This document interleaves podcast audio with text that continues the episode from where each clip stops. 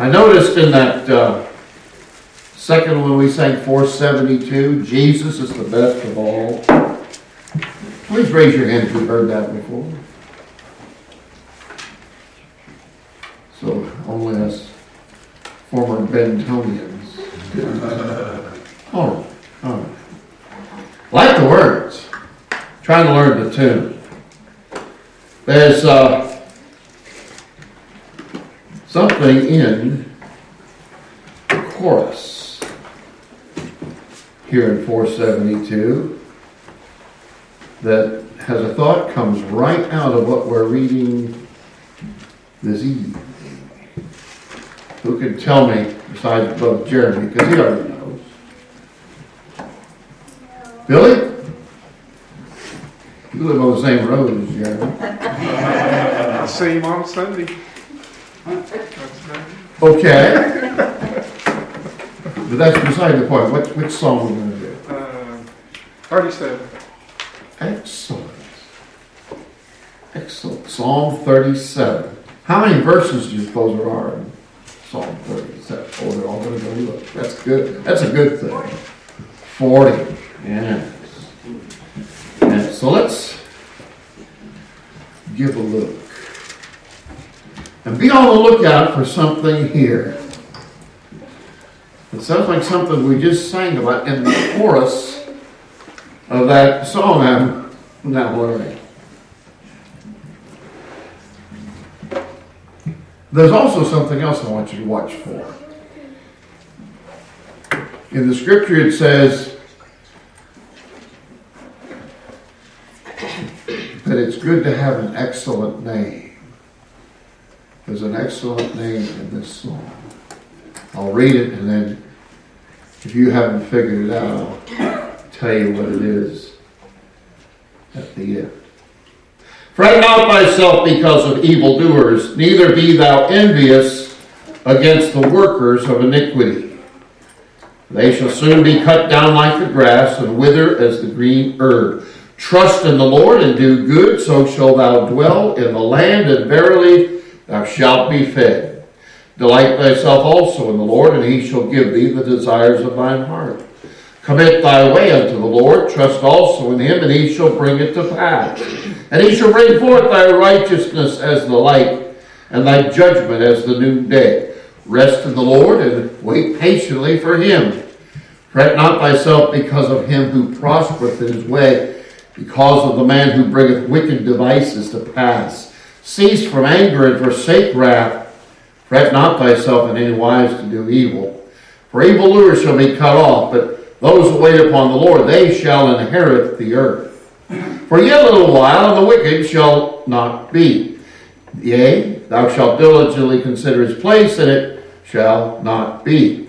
But the meek shall inherit the earth, and shall delight themselves in the abundance of peace. The wicked plotteth against the just, and gnasheth upon him with his teeth. The Lord shall laugh at him, for he seeth that his day is coming.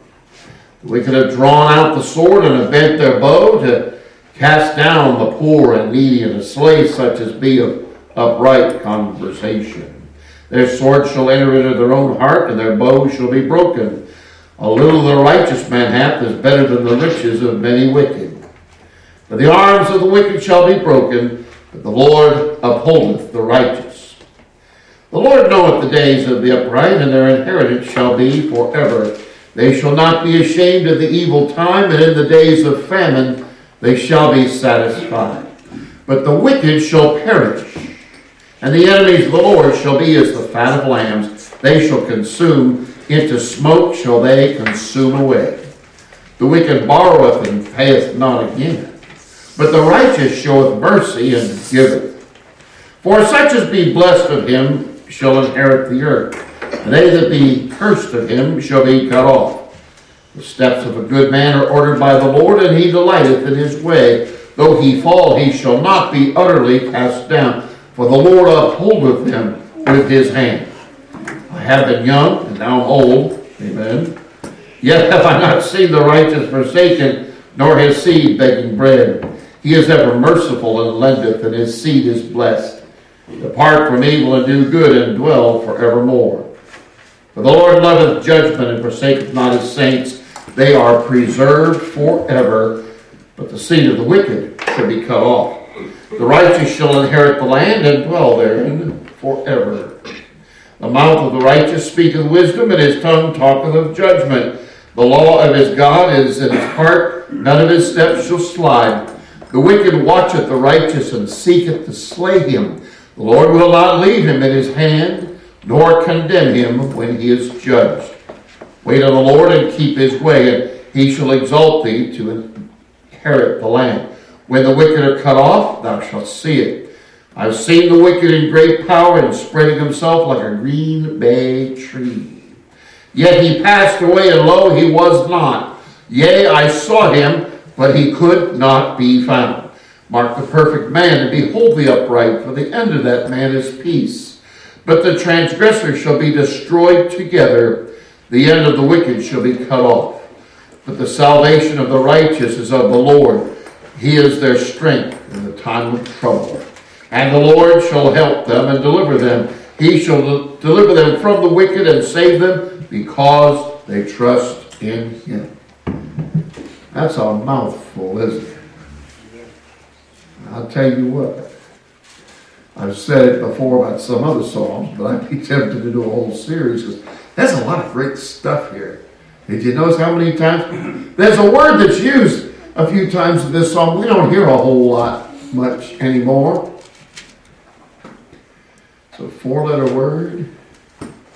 Means to worry. Fret. That comes out a few times. Yes, I thought that was interesting.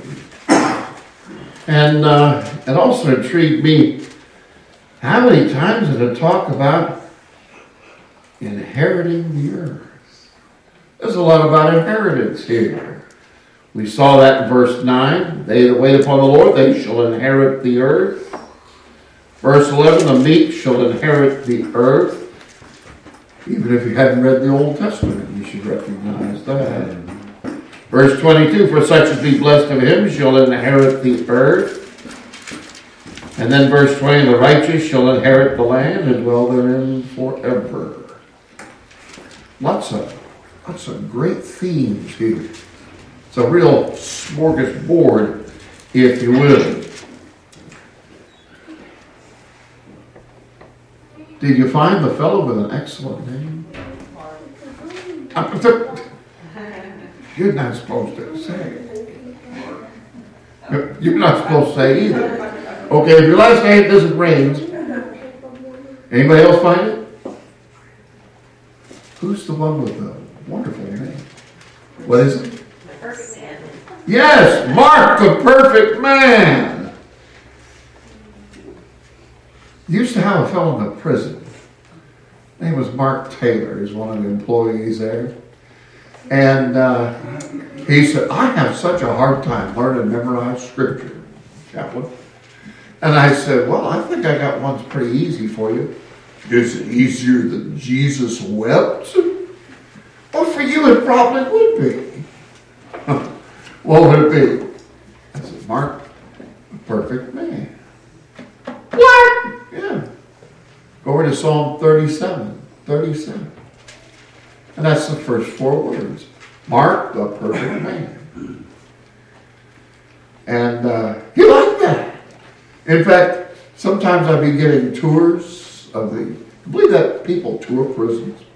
They want to see what's going on. You know, somebody wants to be a volunteer, so I show them around. This is the warden. He, what he says goes. This is the major. He runs daily operations. When I get there, this is Mr. Taylor. Now, now, Mr. Taylor is, is a Bible student. In fact, I'll bet just off the top of his head, he could just he could just quote a passage of scripture. Just like that. And he's not even a chaplain's assistant or anything like that. And they, really? What is it? He just, Mark the perfect man. That's exactly right. Those are the first four words there in Psalm 37, 37. Let's see. Does he know all the Bible like that? Well, not all the Bible, but that's start anyway. His name is Mark Taylor. So. No, that word Mark there doesn't mean some guy named Mark. It means you find somebody that's got their act together. You find somebody who is, and by the way, y'all know what that word mark, pardon perfect means there? Sir? Complete. Yes, means complete, or you might say means mature, Blameless. blameless. Good, good. You find a man who is careful about what he says, and what he does, where he goes, and who he's with. Somebody with discernment. Somebody with horse sense. Somebody says, what's the difference between a human and a horse? A horse never bets on a human race, how do they? But to have good sense. You find the man who's got his act together, the end of that man is peace. He's going to live the right kind of life. He won't have a whole lot of regrets down the road because, as it says in James 1.19, he's swift to hear, slow to speak, slow to wrath. He'll blow up, lose his cool, fly off the handle, or any way you want to put it. He's got it together. But that's not what I want to focus on tonight. Although that and a lot of more stuff is in Psalm 37.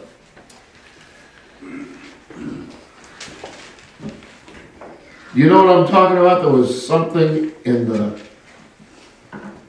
the uh, chorus, the refrain. I don't know what the medical uh, musical term would be. What in our song comes out in the song, in the chorus? At the very end, it says, He is my delight each day and night. Sure enough. The child of God is marked five special ways. Now I'm going to play English teacher for just a minute. What is the part of speech that we use to show action? Doing something. That's all. Sir? Verb. A verb, that's right.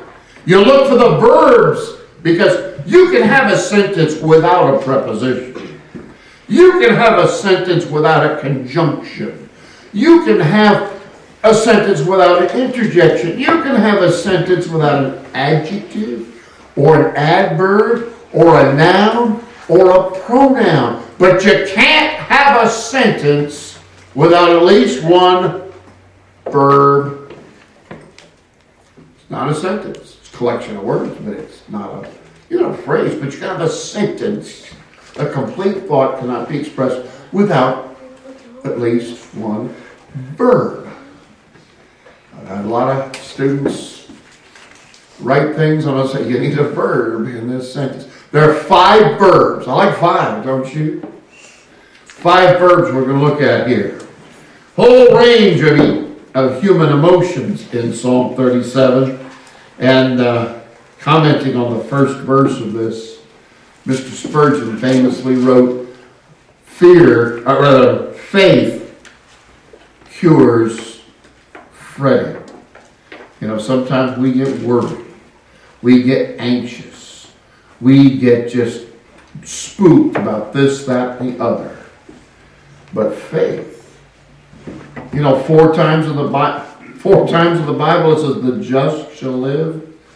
By faith. We're supposed to live by faith. It tells us also we walk by faith, not by sight. We talked a little bit of faith this morning, didn't we? Hebrews 11.1 1 gives us a good working definition of faith.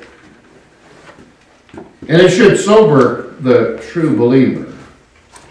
It's been pointed out that David, the author of this song, the human author anyway, he wrote it as a good man in a good old age. In fact, uh, did you notice in verse 25? Marcia and I went to see the Heaths not long ago, and Brother Heath was talking about so and so, and he said, uh, "Now so and so, he's he's probably up there in years." I said, "Would you say he was old?" He said, "Oh, probably." Some of us old folks, and I said, You consider us old? He said, Yeah, I'm old. Okay. But David says this in verse 25 I have been young and now am old.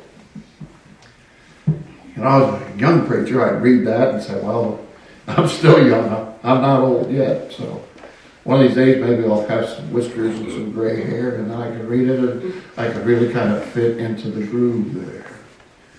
I want you to know something else about verbs. Sometimes verbs merely state facts.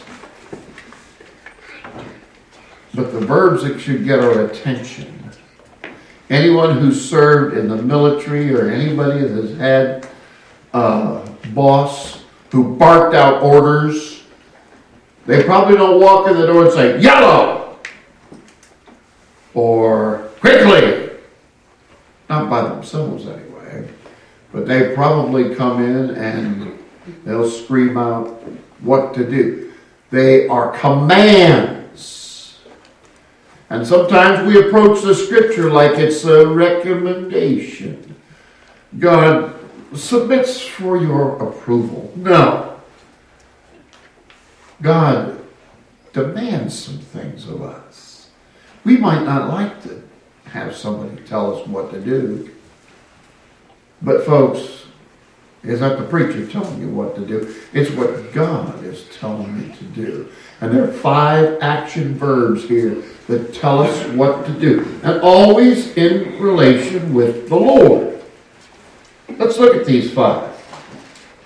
The first one comes out in verse 3 Trust in the Lord and do good. Now, you can find a lot of reasons to get spooked, to be shocked, to have that deer in the headlights look. You can find a lot of reasons to drag your feet or make excuses. But if you trust in the Lord, all those things. You know, some people, well, I'm a Christian, but, but, but, but, but, they sound like a motorboat. They ruin it. Don't you love when somebody says, hey, let me tell you such and such, but they're trying to take away from it. There are no ifs, ands, or buts. Number one, it says trust in the Lord. And if you know anything about the Bible, you know this isn't the only place where God says that we are to trust in Him. You might be able to say it from memory. Wouldn't be a bad thing. Even better to put it into practice. Proverbs 3, 5, and 6. Trust in the Lord with just a smidge, you know, with all thine heart. We're to be wholehearted. Go, go, go into that thing. You know, when the young man proposes to the young lady, says, you know, I like you a little bit. She probably wouldn't be too impressed.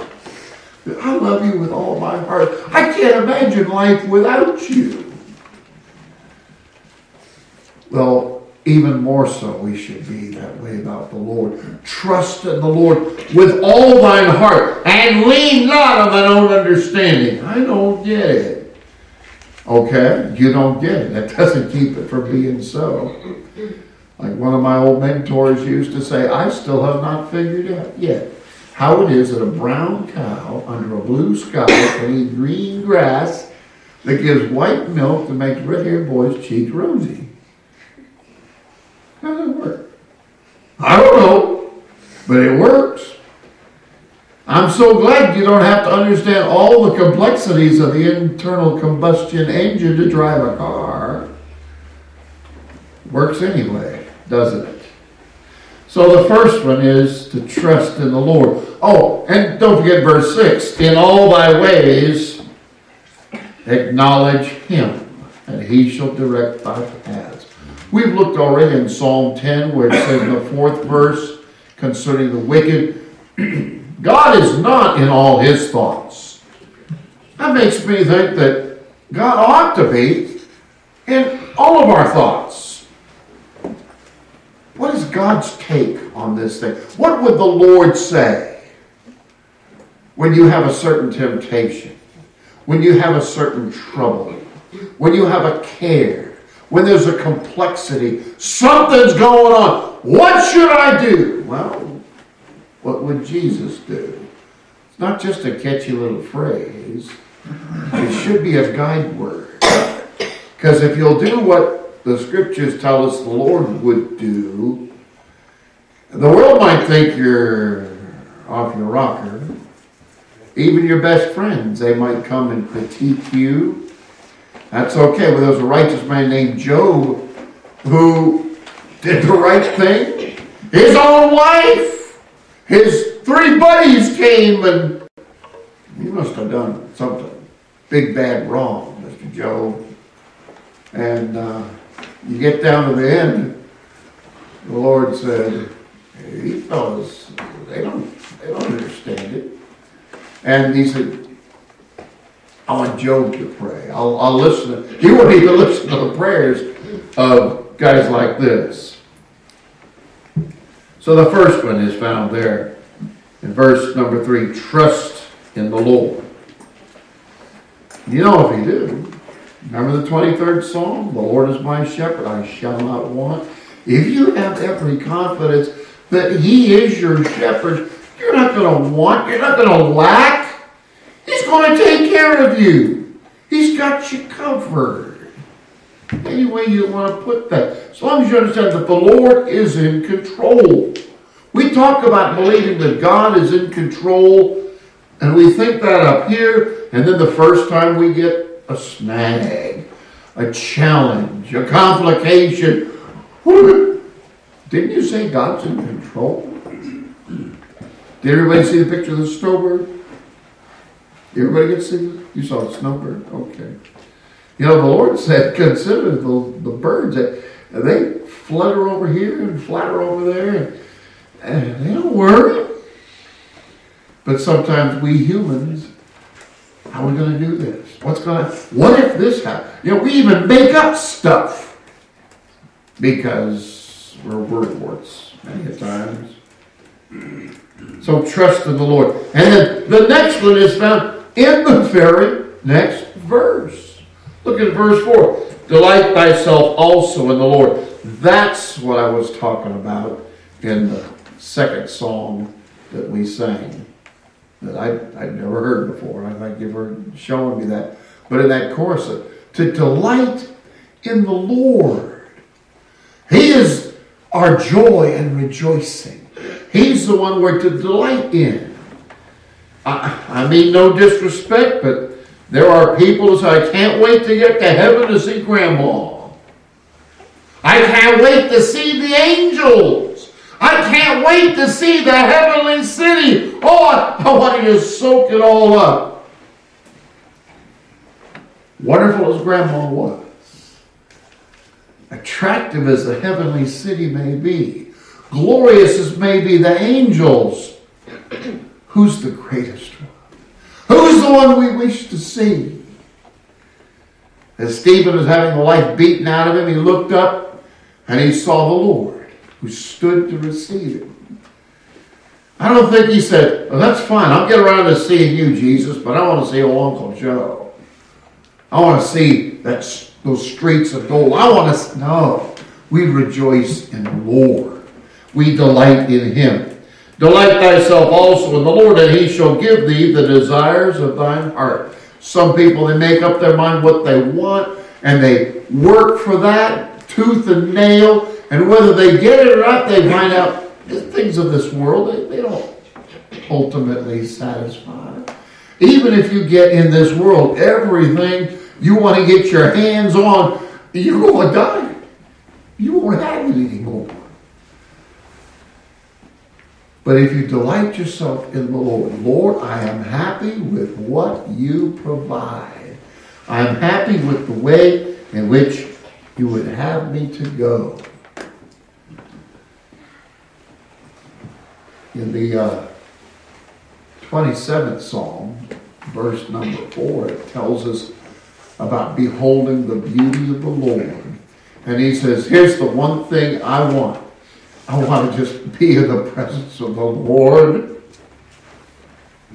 I want to rejoice knowing Him, honoring Him, and just soaking up His presence. I Appreciate all that my Savior has done for me. That's where we ought to be. And you know, that theme even came out a couple more times in this song. In verse 11, the meek shall inherit the earth, and he shall delight, and shall delight themselves in the abundance of peace. People talk about war. Before I was born, we had the Great War. The war to end all wars. The war to, to uh, make the world safe for democracy. Some call it Mr. Wilson's War, but it was the World War, and we later had to call it World War One. That was at the beginning of the last century. And then, depending on who you read after, maybe it started in Manchuria, maybe it started in Poland, maybe it started somewhere else. World War II. Millions worldwide. The, the world changed its complexion, if you will. And there were some great acts of heroism, and there was some terrible destructions that took place, and the world was not the same but we have lived in a time of war. Has there ever been a time in our history when there hasn't been war?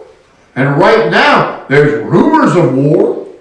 We turn on the radio, we hear the Russians are massed on the Ukraine border. Only the Lord knows what's going to come out of this thing. I mean, I have my suspicions, and you do too, and we could be right, we could be wrong. Maybe it's kind of sort of what we think it's going to be. But I guarantee you, there won't be any bad guys massed on the edge of heaven. You have to realize that our great God. Look at uh, verse 31 also. The law of his God is in his heart, none of his steps shall slide. That's our delight. It keeps our head together. One of the things that we have listed in Ephesians chapter 6, it talks about the helmet of salvation. God keeps our head together. Know that the Lord is in control and He is your Savior. Delight in Him. So we had one in verse 3. We had one in verse 4. When's the next one come up? You don't have to go far. Verse number 5. It says, given the fact that we're to trust in the Lord, given the fact we're to delight ourselves in the Lord, it says in verse 5, commit thy way unto the Lord. You know, some people use the word committed like it's a bad thing. Now, I have to admit, if you're seeing things that aren't there, and you're listening to the voices in your head and arguing with them, they might have you committed. That wouldn't be something you want, I don't think, but it's a good thing to be committed. In a marriage, it's good for the husband to be committed to his wife, not committing adultery. And good for the wife to be committed to her husband. It's good for an employee to be committed. If you're a boss, you want somebody that's committed. They want to earn their keep. They want to make you look good in your business. They, they want to promote things. They, they want to put down some roots. If you don't want a thing to happen, don't put anything into it, but don't blame anybody else when it fiddle faddles out. You, what, anything, a job, a hobby, a garden, anything. You put some time, you put some elbow grease in. Why? Because you want to see it come to fruition. How much more so should we commit our way to the Lord? Lord, I'm in this thing for the long haul. Lord, I'm focused here. I'm already trusting in you. Verse 3. I'm delighting myself in you. That's verse 4. And on the basis that I am committed to you, I want to see your work in me. I want to shine as one of your stars. We were reminded not too long ago that the Lord said, Don't put your light under a bushel. You don't want your saltiness to be lost, lose its savor. Because you know, the Romans, if they had salt that would lose its saltiness, it wasn't good for much but landfill, and people will walk all over you. You want an example of that? Look at Lot. He kept his mouth shut. He played Mr. Chicken. He just kind of keep a low profile, and I'm not going to stick my neck out or anything like that. And when he finally did, it was too little, too late. And those sodomites said, We're going to have our way with those fellas, and we're coming back and getting you. Loyalty? No, there was no loyalty. But if you are committed to Him. In the 16th of Proverbs, and verse 4, it says, Commit thy works unto the Lord, and thy thoughts shall be established. Now, for some people, tomorrow's a holiday. so maybe it won't be for you until Tuesday or some other time. But if you showed up on the job, whether you're the boss or an employee or you're independent contractor or whatever, if you you put your hand to it. Now the wise man says, Whatsoever your hand finds to do, do it with all your might. Be committed to that thing. Well, what if you said, before you start a job, and I have to tear down this engine, or I have to to plant this crop, or I have to bring in these cattle, or whatever the task might be. If you say, I'm going to do this, like some people like say, good enough for government work. No, how about if you said, I'm going to do this as unto the Lord? That's the right mindset. We ought to think that way. What would the Lord say if I were doing this for Him? And guess what? You are. Paul told servants, Honor your masters as unto the Lord. I don't want to do that. Mr. Jones is a doofus. He didn't know anything. What if the Lord, I'd do it if the Lord told you to. Well, treat Mr. Jones, in this case, like he's the Lord. Why should I? The Bible tells you to. You think it'll pay off? I know it'll pay off because God tells you to do it. God's not fooling around. Commit thy works unto the Lord, and thy thoughts shall be established. You're going to be on the right track there. And when it says commit there, literally means roll it on to Him. If God tells you to do a thing, do it. But, but, but hey, God's got you covered. He has the wisdom, He has the resources, He has the personnel for the thing to come to pass. You don't know the future, and I don't either. But God does. He knows what's going to happen. I've told you before, when I was 14, my life's ambition was to be a busboy in a Mexican restaurant. Wow, that didn't work out. But you know what? The Lord has a perfect will, and the Lord provides in a wonderful way. And we need to be committed to Him. In 1 Peter 5 7, the same idea is given when it says, casting all thy cares upon Him. Why should I?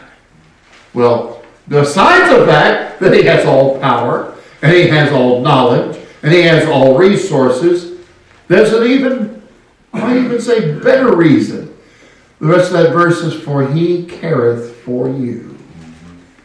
You might have a boss that doesn't give a hoot about you. You might have somebody that figures you're expendable. The Lord values us as His people, like the apple of the eye. He has, it's interesting, God, who doesn't have a body, speaks of regarding us. And it says that He has our names written upon the palms of His hands. I think we're pretty important to the Lord, even when we die. Some of us know about some deaths recently. It's not a question of, well, them's the breaks. No. Precious in the sight of the Lord is the death of his saints. We forget that sometimes, but God put in His book for a reason. We're supposed to take Him seriously. So in 1 Peter 5 7, it says, Casting all your cares upon Him, for He careth for you. So, I said there's five. Verse 3 gave us the first one, trust in the Lord. Verse 4 gives us the second one, delight thyself in the Lord. Verse 5 gives us the third one, commit thy way unto the Lord. How about the next one in verse 6? Right? Wrong. It's in verse 7. Rest in the Lord and wait patiently for him. You know, if you don't commit to the Lord, if you're not delighting yourself in the Lord, if you're not trusting in the Lord, you're about to pop.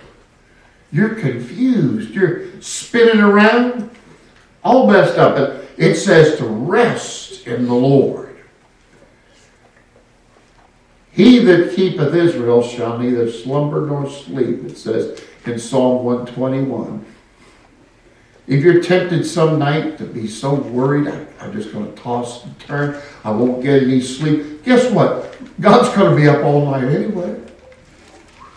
He's got you covered. Hope that means something to us.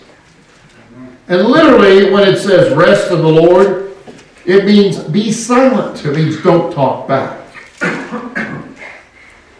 I don't know about you, but uh, I've been in situations where maybe a boss or someone else, when they say something, you know it does no good to argue. They have spoken. Something like when uh, Pontius Pilate knew that he had to write what the charge was when Jesus was to be crucified. And he didn't say, this is a scoundrel. This is a traitor. This is a whatever. No, he wrote Jesus of Nazareth, the King of the Jews. And when he wrote that, the Jewish leader, no, say he said he was what I have written, I have written. There's no argument here. We're not going to discuss this.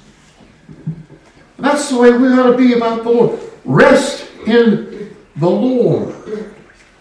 Know that it's the Lord. And back in Joshua chapter 10, thank God. Yeah, the 10th of Joshua talks about a great battle came up. God told Joshua that he was going to do something wondrous, and he certainly did. did. I would call this a miracle. It's certainly an unusual demonstration of supernatural power. Look at verse 12 if you're there, Joshua 10.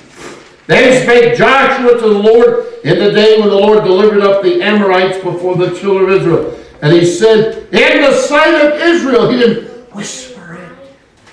He didn't say, I'm thinking something and I sure hope it works. No. Where all the Hebrews could hear him, Joshua gets up and announces, Sun, stand thou still upon Gibeon, and thou moon in the valley of Ajalon. Now, they might have thought he was crazy. They might have thought he'd been out in the sun too long. But look at the next verse. And the sun stood still, and the moon stayed until the people avenge themselves upon their enemies. You think those folks remember that day? I'll bet till the day they died, anybody that still had their sense could say, I, I can remember when Joshua was out there and, and we had, it looked bad. Going to that fight and he announced, Sun, stand still, and it did. I could say that, but it won't happen. There was a king in one of those Scandinavian countries. His name was Canute. Listen, Canute has all power. He can just say a thing and it'll happen. And he says, No, fellas, don't talk like that. Well, why not? You're pretty powerful. I'm not that powerful. Let me show you. Take a chair. You imagine taking that chair and they were by the beach. And he said, just put it there in the sand. And I'll go sit in that chair. And you listen and see how effective I am. And so he sat in that chair and he said, Time! Stay where you are. Don't come in. I just kept on coming in.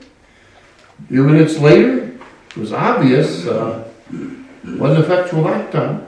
Time! Stay where you are! Don't come in! And it kept coming and kept coming. Finally said, we better get Canute out of that chair. And we're going to lose that chair if we don't get it because the tide's coming. No matter what his intentions and what his words are, no matter how threatening he might be, Canute didn't have power to control the tides. We humans don't have the ability to control things. That's why it was such a marvel when they were out in the boat, these fishermen, the Sea of Galilee, and they were scared. The wind and the waves. And of course, there was Jesus biting his nails just like them, right? No. Remember what Jesus was doing? Sleeping. He was asleep. That's pretty calm. I would say he was resting. They woke him up and they said, You, you can't. We're about to drown out here. First, he got up, and the wind was blowing, and the waves were going, and he didn't say, Excuse me, uh, wind, settle down. Waves, chill out. Fellas, I sure hope that did something. No! When he said, Be still! He barked like you would bark to a dog that won't shut up at 3 o'clock in the morning. I guarantee if you have a neighbor and their dog is yap, yap, yap, yap, yapping, uh, uh, Fido, little wolfos, would you please quiet down? I don't think that's going to be very effective. But when Jesus spoke, the wind stopped blowing, the waves stopped going, water became smooth as glass. And then he turned to them and said, Widow of your faith. He didn't chew them out till after he settled down the situation. God's got it in hand. And sometimes we get all worked up about this, that, and the other. See, he has the power to do that. You don't. I don't. And so the idea of resting in the Lord. We'll see this again when we get to Psalm 46, verse 10. Be still and know that I am God. Gotta know that. Hey, what did Moses say? When they got to the Red Sea, he said, Stand still and see the salvation of the Lord. And they did. Was it because Moses was so eloquent? No, because God had told him, This is what I'm going to do. You hold out that rod and you'll see the power that I have. An amazing, memorable experience. And what were they supposed to do? Stay still. Don't try to get involved in this thing except to take in the power and presence of our great God. So we saw verse 3, verse 4, verse 5, verse 7. Where's the last one? Nope. Exactly. We go all the way to number 34. Because having said those four things, and that's a mouthful right there, it reminds us that we need to keep in mind that the Lord does not do things on Steve Rain's schedule or Ken Bodie's schedule or Dan Youngblood's schedule or anybody else's schedule. He has his own schedule. Did you know that? God does things in his time. We think we're ready. When Moses was 40, he kills an Egyptian. The ne- and he's thinking the next day, well, the Lord is going to use me as a deliverer. You're right about the person, but you're wrong about the time because Moses was not ready. at age 40. He got out. He went the backside of the desert and he led sheep.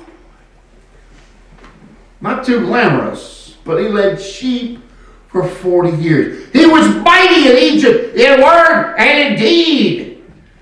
Theoretically being groomed to be the future Pharaoh. What a heady thing! If anybody could have pulled it off, it would have been Moses at 40. 40 years later, he's seen the burning bush. He knows what it is to have a family. He knows what it is to be off by himself and counseled and guided by the Lord. And so when the Lord comes to him, he says, Moses, I know all about your people. And I'm going to send you back. And now you're ready. And now you're going to go. And you're going to. And you know Moses said? I'm a man slow of speech. I'm not such a good talker. Even though Stephen said in Acts chapter 7, he was a man mighty in words and deeds. And yet, now he tells the Lord, sometimes I, I don't do too well in public speaking. I, I can talk to these sheep, but talking to folks, that's different. The Lord did say, okay, you're off the hook. I forgot all about that. No, that's not the Lord speaking. He said, You've got a brother, Aaron.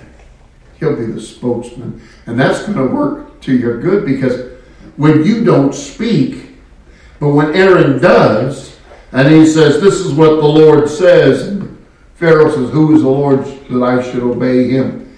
He sees Aaron trotting over.